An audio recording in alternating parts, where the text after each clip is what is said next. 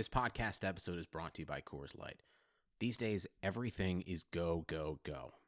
It's nonstop hustle all the time. Work, friends, family expect you to be on 24 7. Well, sometimes you just need to reach for a Coors Light because it's made to chill. Coors Light is cold lagered, cold filtered, and cold packaged. It's as crisp and refreshing as the Colorado Rockies. It is literally made to chill. Coors Light is the one I choose when I need to unwind. So when you want to hit reset, reach for the beer that's made to chill. Get Coors Light in the new look delivered straight to your door with Drizzly or Instacart. Celebrate responsibly. Coors Brewing Company, Golden, Colorado. Support for this podcast comes from Wild Turkey Kentucky Straight Bourbon Whiskey. Let's tune in to their one on one with Jamal, a real bartender from Old Fourth Ward in Atlanta. I really get into the backstory of whatever I'm pouring, out of respect. There are literally years of experience behind these bottles. Wild Turkey, same recipe since 1942. If you want a true classic, this is what you want to order. Wild Turkey. Wild Turkey Distilling Company, Lawrenceburg, Kentucky. Copyright 2020, Campari American, New York, New York. Never compromise, drink responsibly. This is the story of Harry's. For decades, one big razor company has relentlessly increased prices and reaped immense profits at the expense of its customers. Then one day, an ordinary guy got ripped off buying razors. He was so fed up that he and his best friend started a company to fix shaving. They called it Harry's. By taking less profit and selling online, Harry's can offer quality blades for less. You can even get Harry's 5 blade razor and shave gel for free when you sign up. Just cover shipping. Click or go to harrys.com and enter code RAZOR at checkout.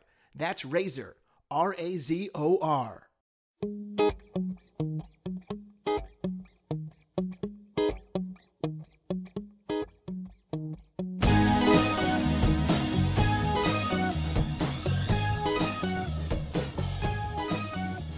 Hello, hockey fans. I'm Paul Bruno here with Andrew Fiorentino, and we are the Great Ones. It's our 19th episode. Pretty soon we'll be at a a, saw, a double sawbuck, as they say in Canada, 20. And uh, today is February the 25th, 2016. We're only four days away from the NHL trade deadline, and the rumor mill is heating up, Andrew. Really big time around these parts. I'm sure uh, where you are, it's the same deal for ho- hockey talkers. Uh, season-long fantasy leagues are also likely to be impacted by that activity. So let's try and help those owners out with an exploration of what might happen. And I kind of cover this off in this week's From the Press Box column as well. So I want to kind of build on that and in, include you and your perspective on three different scenarios, what to do in keeper leagues when we reach this time of the season. The first scenario is this, Andrew. What do you do if you're a top club in your league at this time of year? Well, uh, I don't think it's uh, necessarily a big secret. You take uh, every single prospect you've got and you ship them off to fill every single hole on your team, or as close as you can get. And uh, now I'm running running into that situation in a, dynasty league of my own, where I'm I've been running trying to catch up uh, to the guy that's been running in first place all year.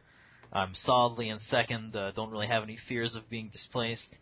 Uh, but I had pretty much traded all of my prospects already, uh, trying to to build up, and uh, you know you just have to work the wire a lot. It helps a lot. I mean, dude, people don't know.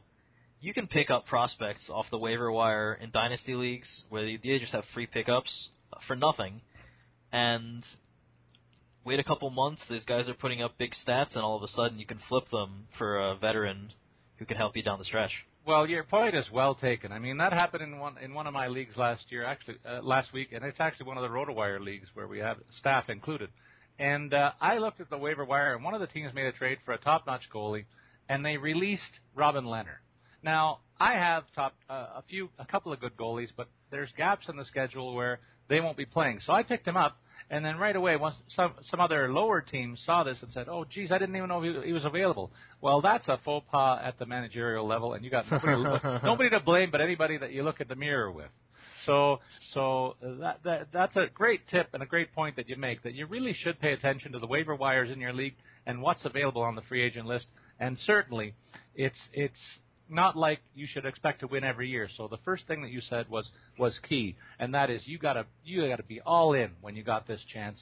And so uh, you got to be prepared to mortgage, you know, draft picks for next year if they're part of your league, and prospects that you've been hoping to hold on to for the balance of the season. Very good points, Andrew, and I echo them completely in that particular scenario.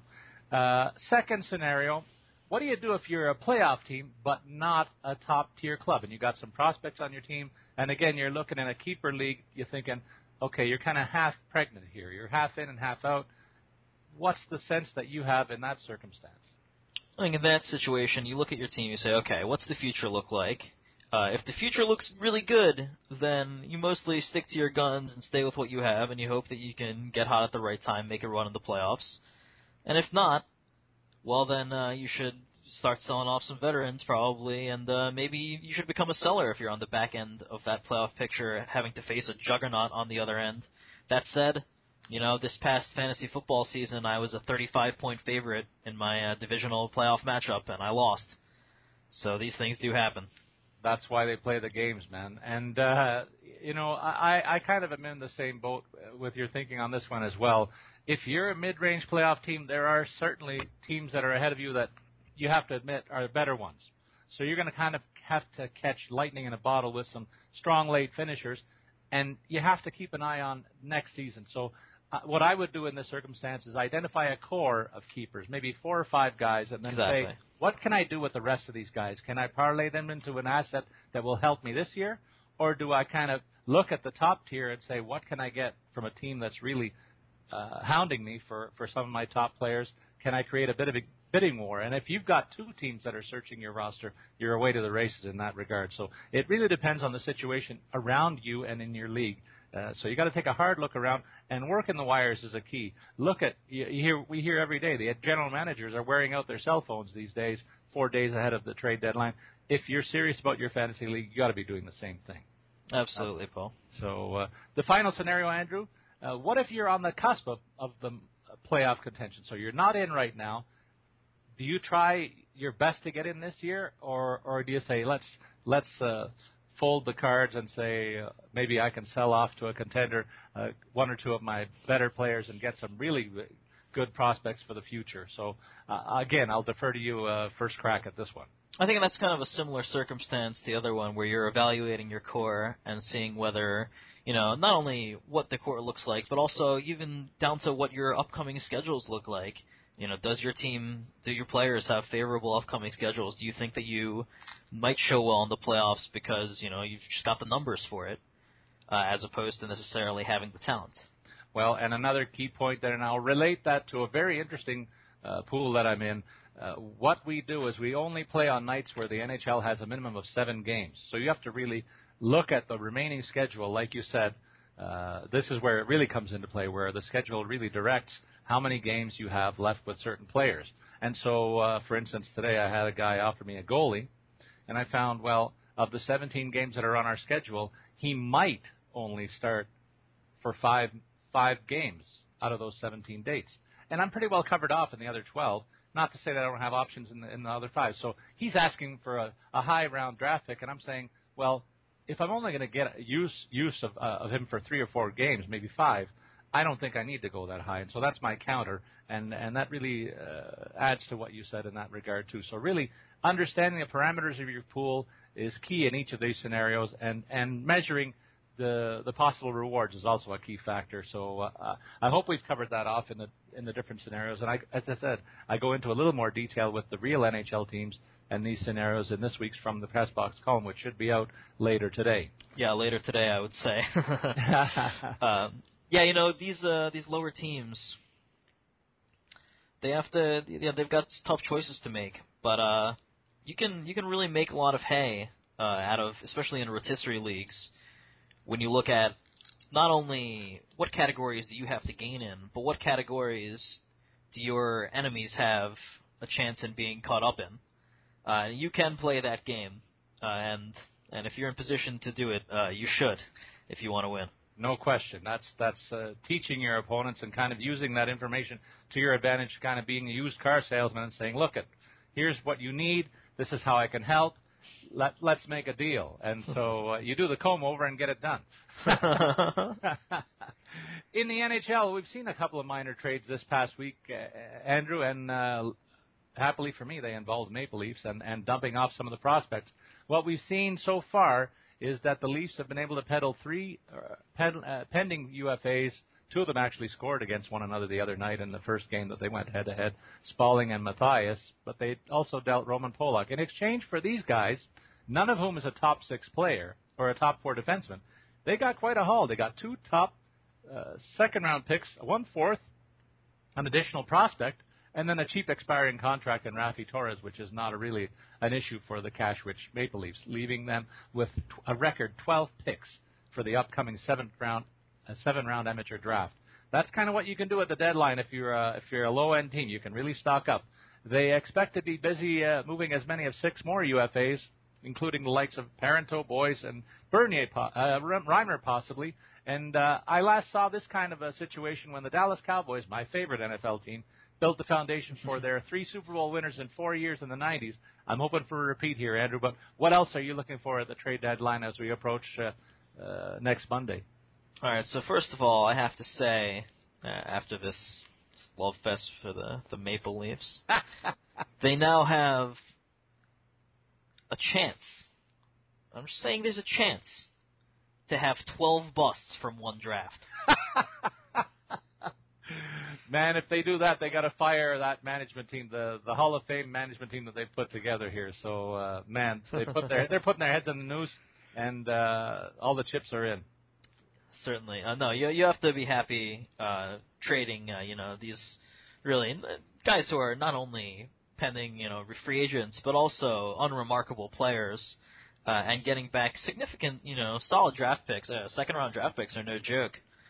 Uh, so you really have to give it up to the Leafs management team uh, in that regard. But yeah, let's look at a couple of other teams, and uh, we can go straight to Toronto's rival over there in Boston, or at least I, I think that they're rivals. Oh yes, maybe, they when are. The, when the Leafs are good. yeah, yeah, when they were. but uh, Loui Eriksson is a, a pending free agent there, and and the the Bruins are in an interesting situation because they are in the playoff picture, very much so. Uh, you know, they're they're sort of in a in that gray area where a little losing streak or a little winning streak can be the difference between uh, you know a three or four seed and not being in the playoffs at all. So I they've got their Eriksson, and uh, he's uh, you know having the best season he's had uh, for Boston. Uh, you know they got him, and he looked like a, the Seguin trade. He looked like it was going to be a total bust. That hasn't been the case, uh, at least this year.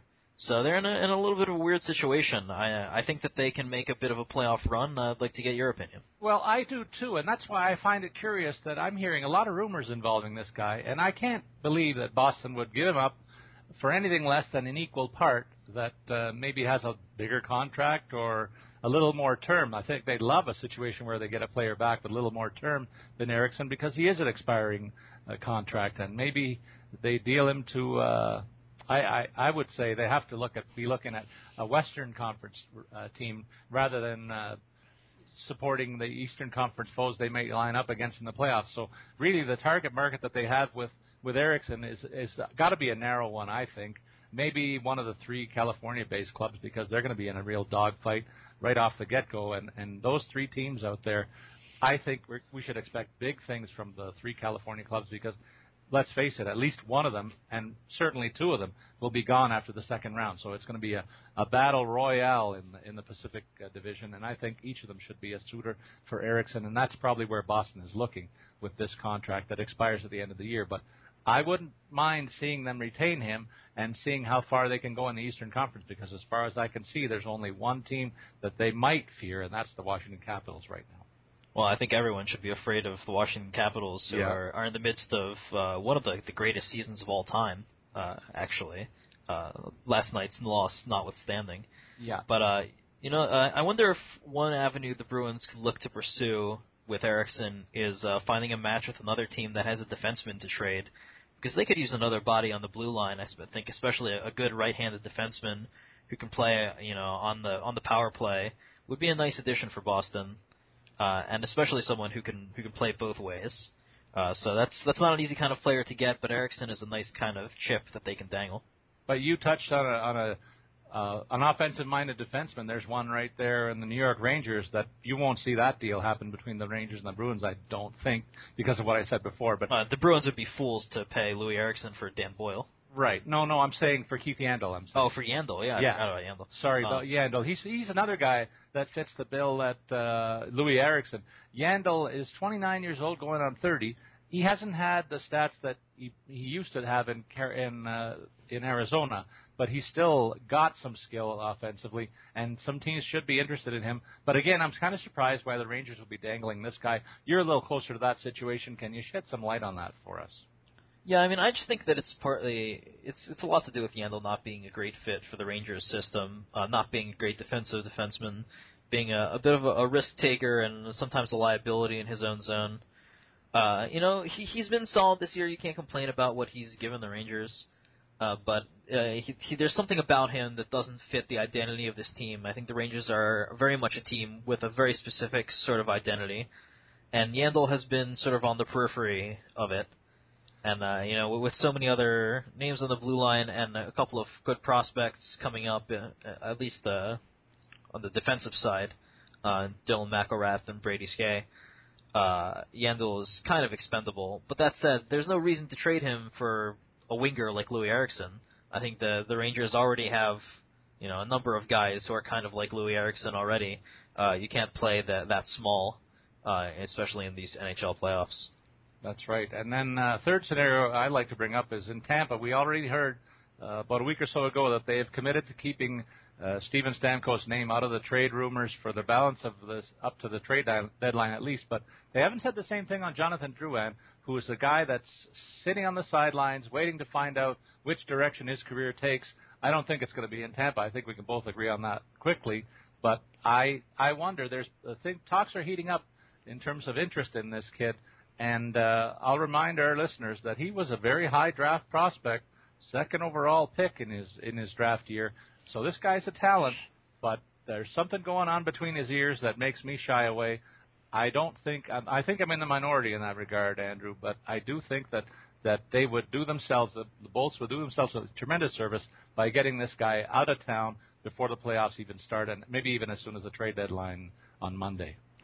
Well, I think it's interesting that it wasn't Drouin who ended up uh, breaking, you know, for the the Lightning. Steve Yzerman came out and said, you know, we'd prefer to deal him sooner than later, uh, and that's kind of surprising uh, because it seemed like Yzerman was positioning himself uh, very much in a, a position of power, indefinitely suspending Drouin. We really hadn't heard much of anything about that situation for a while, up until yesterday and and yeah, I think uh, it's going to be good for everyone involved once once he's gone from there. Yeah. Uh, Now you I just hope that the Rangers get a crack at him. Yeah, that'd be a, a nice fit there. You, you, another dynamic addition. I mean, but he's not the only one. They're expecting to get Rick Nash back in the next week or so. So I, I guess you're pretty excited about that, and that might really be uh, the best addition that most uh, almost any team makes uh, at the trade deadline if they can get their big shooter back on the wing. I have to tell you, uh, JT Miller has been better than Rick Nash. Period. End of sentence. Wow, that's a bold statement. He's he has been a better player than Rick Nash on the ice uh, as far as what I've seen this year, and uh, you know, going back to the way Nash played last year, which was not extremely impressive. Uh, JT Miller has been a better player. He's been making more plays, uh, offensively, defensively. He looks more confident. Rick Nash looks beaten down in, in some strange ways. Uh, he doesn't look like uh, a confident player to me, and uh, and his stats have been, you know, mediocre since since Miller took over. He's been doing just as well, if not better. We haven't heard a lot about the Rangers out of you in the last couple of weeks, and uh, the King, uh, Henrik Lundqvist, uh, has not been getting the uh, the headlines that we're used to seeing. I mean, do, he's not even in the discussion about the top two or three goalies this year, but he's quietly put up the same numbers that he always does. I, I don't think this guy is getting his due this year, so I'm going to give you a chance to pump his tires too, and the rest of the club, for that matter.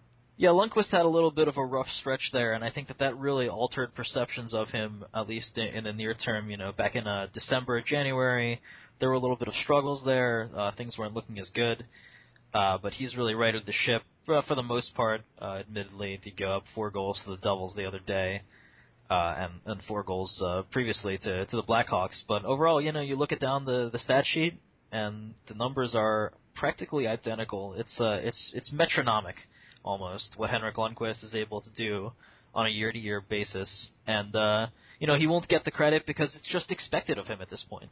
Yeah.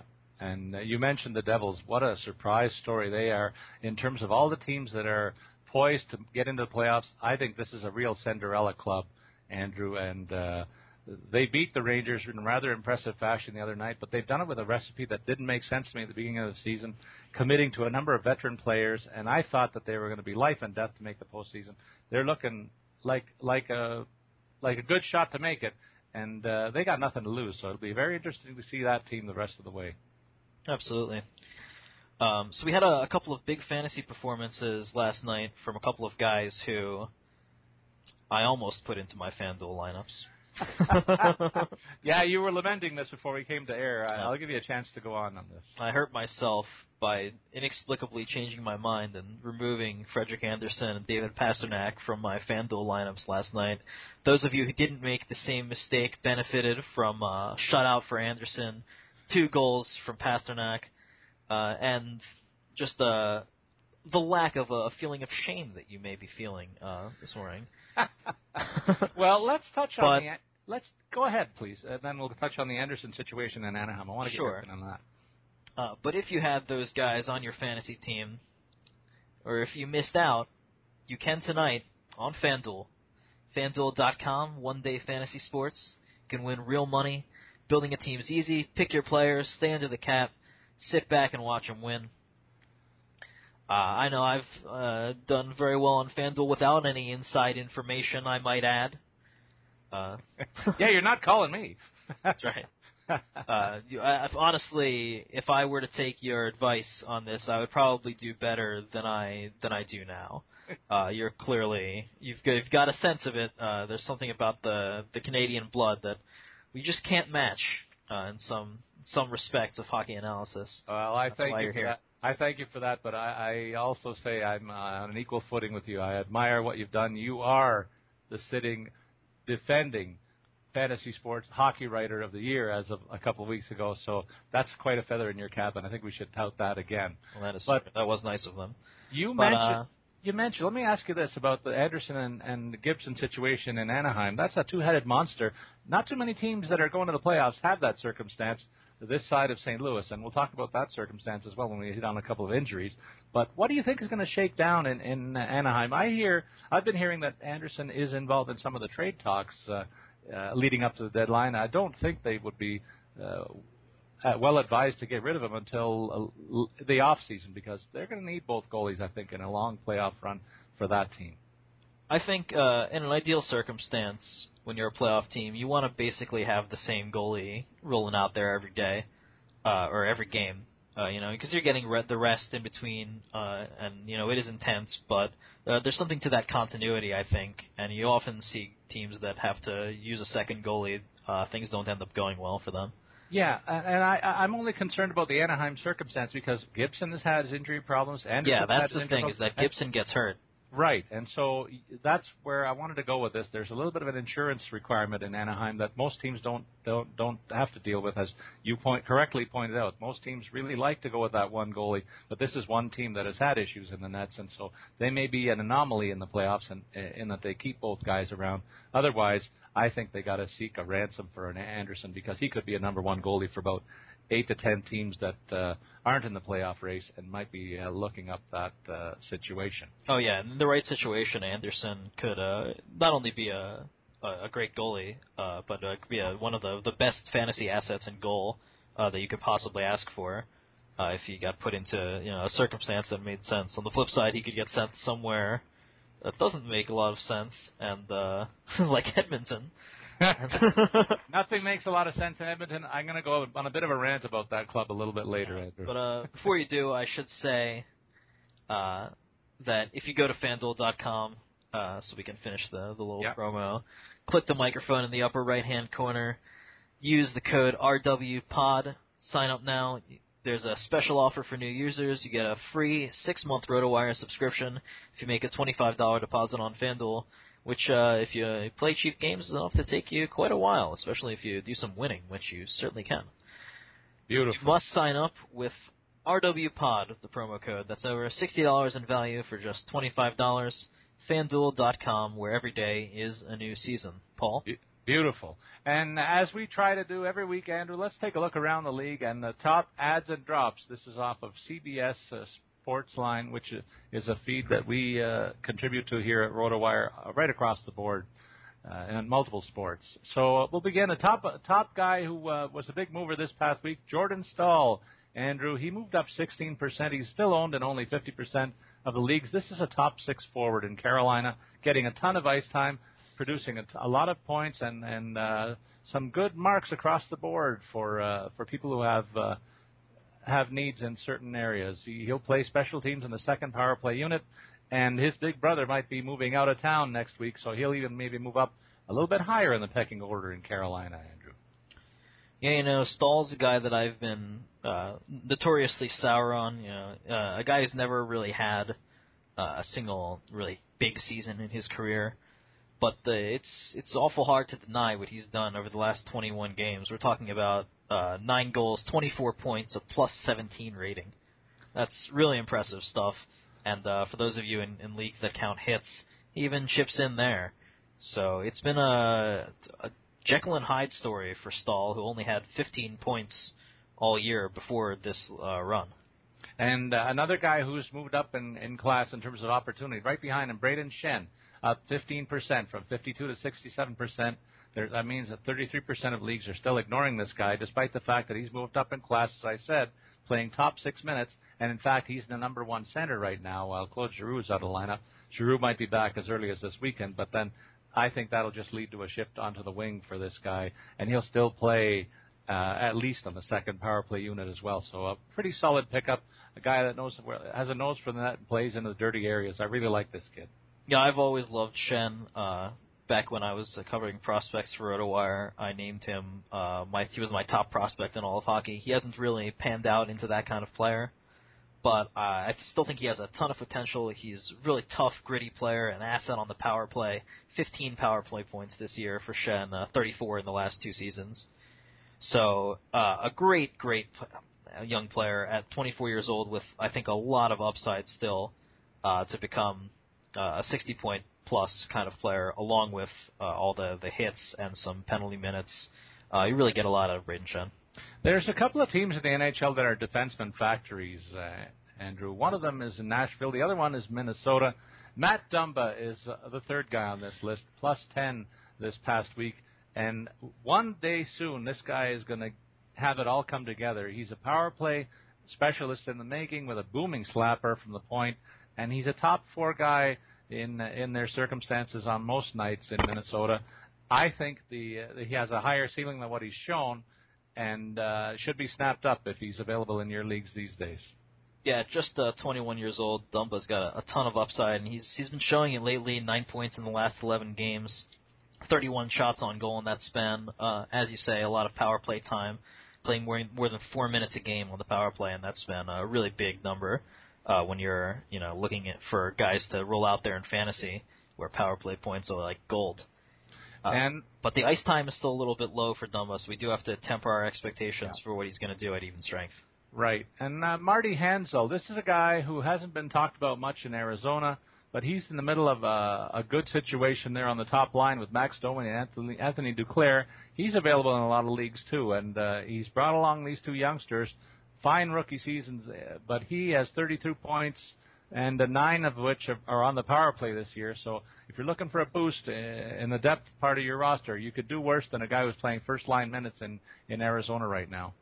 Yeah, you know Hanzal's gone a little quiet recently, uh, scoreless in the last three games, but he's it's always been a story of when he's on the ice, he's a pretty solid uh, point producer. Not not great, but but good certainly. Uh, the the issue with Hanzal is that uh, every season has been derailed by injury. Uh, he's already missed some time to injury this year, and uh, it, it seems like often it's it's only a matter of time until the next one with this guy.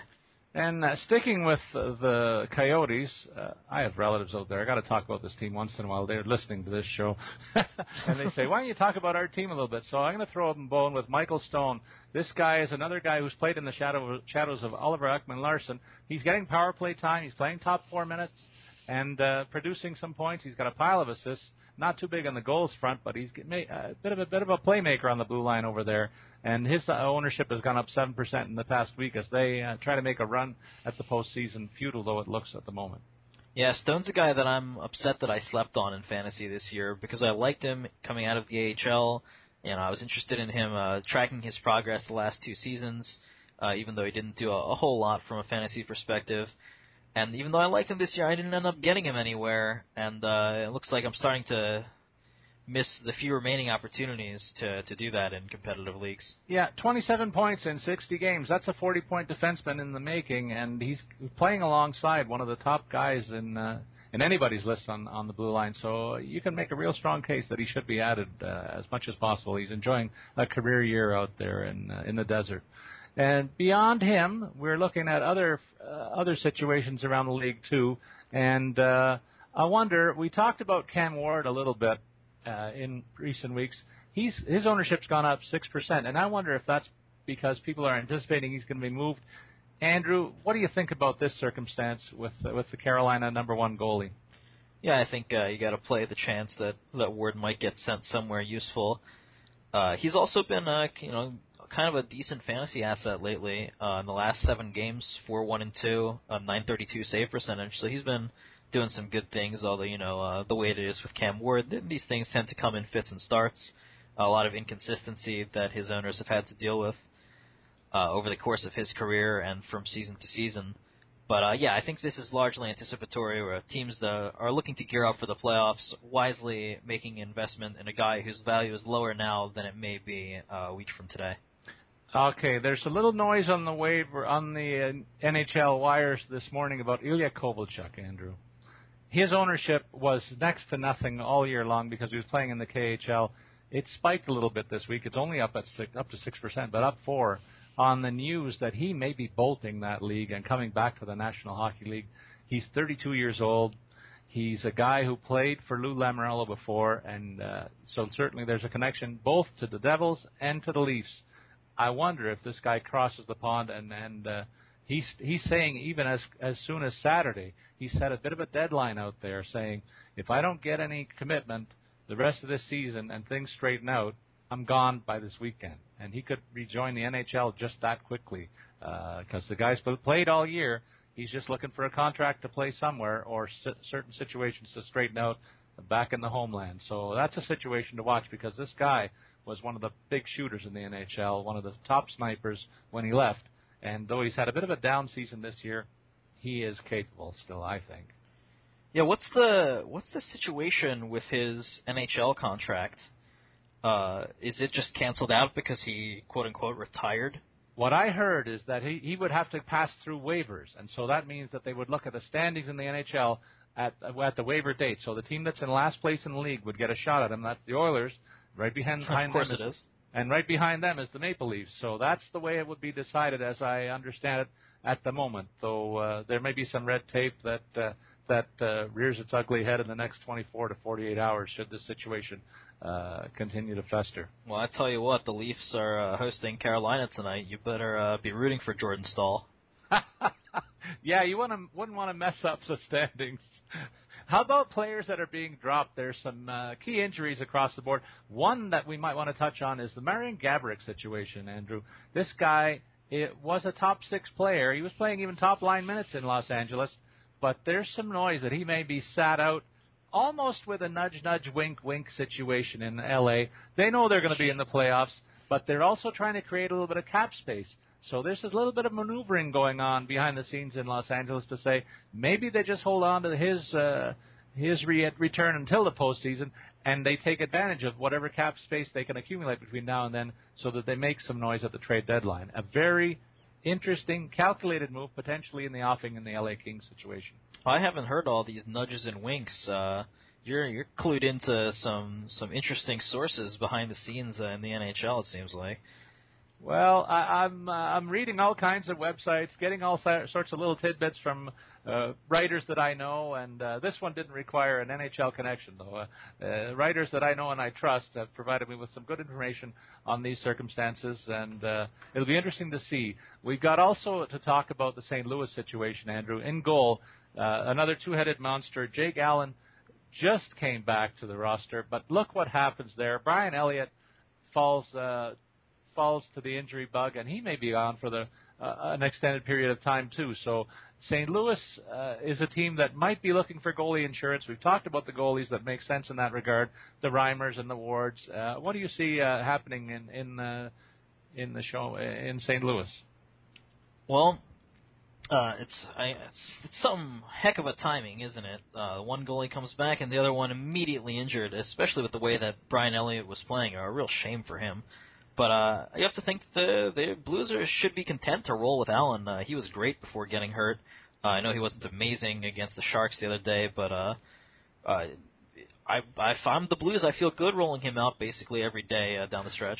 Yeah, they haven't got an experienced hand in behind them, so I, I could see them getting a depth guy if it doesn't cost them that sure, much. Sure, This is a team that that has to be thinking along those lines, and they might find some help even in a place like Winnipeg. That's a team that has three goalies in their circumstances, and they need to make a decision on one, but they, certainly don't need to keep all three. So maybe there'll be a fit there. Those two teams have done a number of transactions over the years, so pretty good relationship in the front office. Might see some some moves, but St. Louis has to be worried about the Alex Steen situation.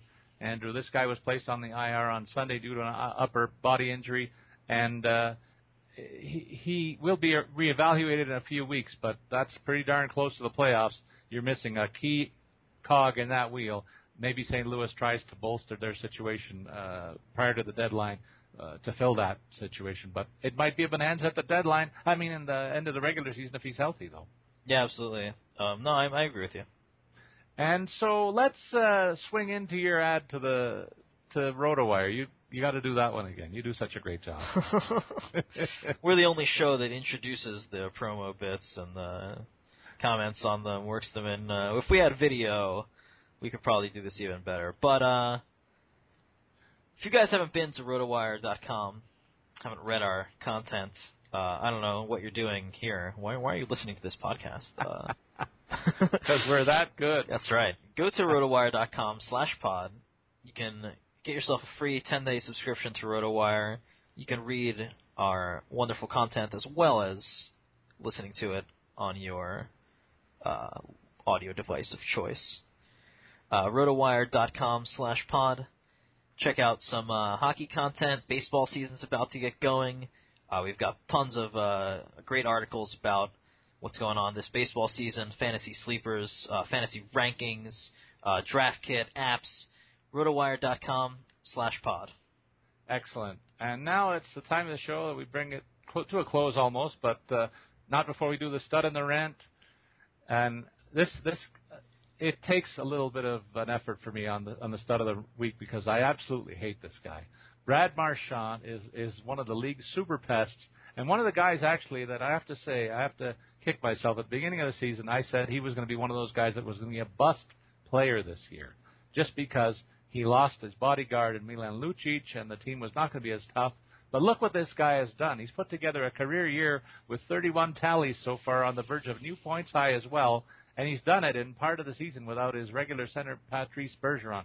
So I gotta say, my hat reluctantly is off to this this guy. He's got eight goals, four assists in his last ten games, and he's tied with one Alex Ovechkin at the top of the scoring ladder in that regard. So uh, this is one that I even muffed Andrew, and uh, I didn't see it coming, but he's full value for being the stud of the week this week, in my opinion. Yeah, as it as it turned out, he didn't need someone to protect him. He just needed someone to give him the puck and let him let it rip. uh, because that's what he's been doing. Uh, Marchand, if you haven't noticed, not only already sitting on a career high in goals, also sitting on a career high in shots on goal, uh, pointing to this. Uh, this ain't luck. Uh, the guy is uh, just gearing up and letting it rip, and uh, and it's working out real well. And I mean, not only does he score on the power play, but he's one of the top guys when they're shorthanded. In the last few years in the NHL, he's one of the top snipers when the team is down a man. So a threat, no matter what the circumstances. And uh, he's proved me wrong so far, and uh, I don't. Uh, I have a little trouble saying it. I don't mind admitting it once in a while, but in this circumstance, it kind of hurts. I got to tell you. Pretty amazing how many of those goals have come at even strength. Uh, he only has six power play goals. You know, the play averages a minute 25 on the power play per game. So that's that's just an incredible number for a guy who's uh, among the league scoring leaders. Yeah, and then and then the stud of the week, I got to talk about an incredible number right off the top. The Edmonton Oilers have collected the first draft pick in four of the last six seasons, and you turn the standings upside down they're at the top of them once again, and they have. Hey, Toronto's tied. Yeah, but if you're looking at win percentage, and that's what I look at very closely every day, uh, the, the Oilers have played a few games uh, more than the Leafs, and they're tied in points. So the Leafs have to do some more losing, and they're certainly primed for that. But right now, the Oilers, the Oilers are a team with those four draft lottery wins, and uh, they're they right now stand a 20% chance of getting the first pick again, and the league has has got to take a look at this circumstance. This is really the worst manage, management team in the NHL. They've proved it over and over. Keep drafting the same types of players at the top of the, the ladder, and it's just not working out. I don't know what they're going to do at the trade deadline, but they have to shake things up.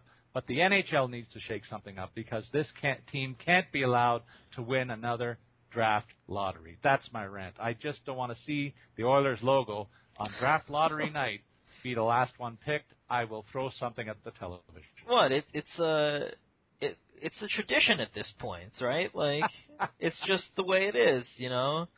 It's like the Patriots are in the playoffs, the Oilers have the f- uh, first overall pick. That's the way it goes.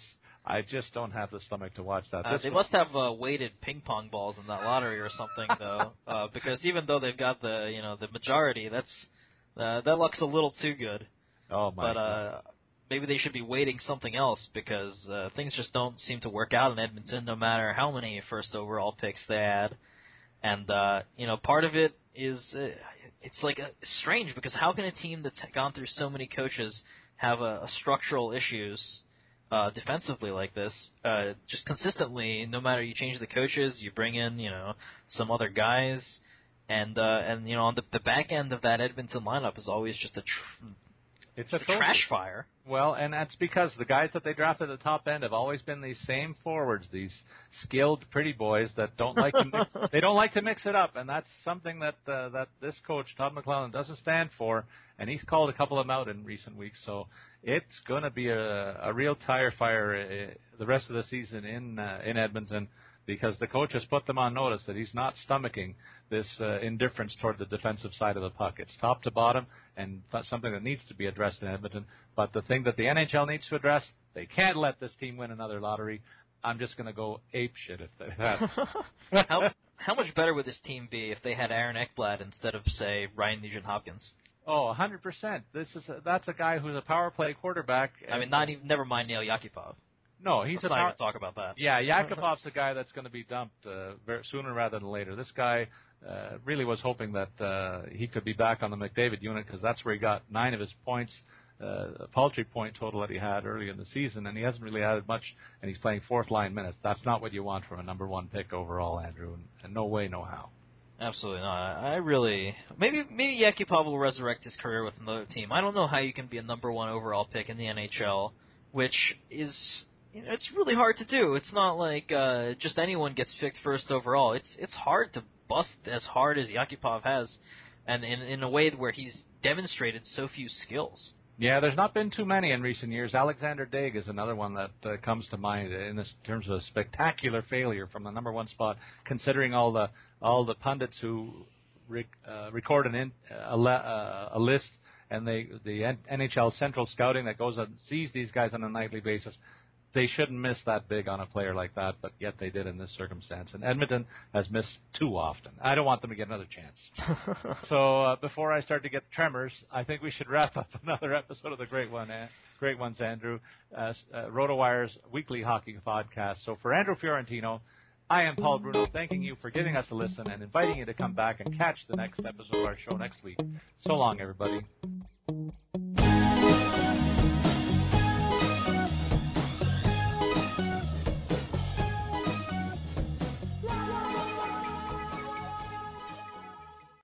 This is the story of Harry's. For decades, one big razor company has relentlessly increased prices and reaped immense profits at the expense of its customers. Then one day, an ordinary guy got ripped off buying razors. He was so fed up that he and his best friend started a company to fix shaving. They called it Harry's. By taking less profit and selling online, Harry's can offer quality blades for less. You can even get Harry's 5 blade razor and shave gel for free when you sign up. Just cover shipping. Click or go to harrys.com and enter code RAZOR at checkout. That's RAZOR, R A Z O R.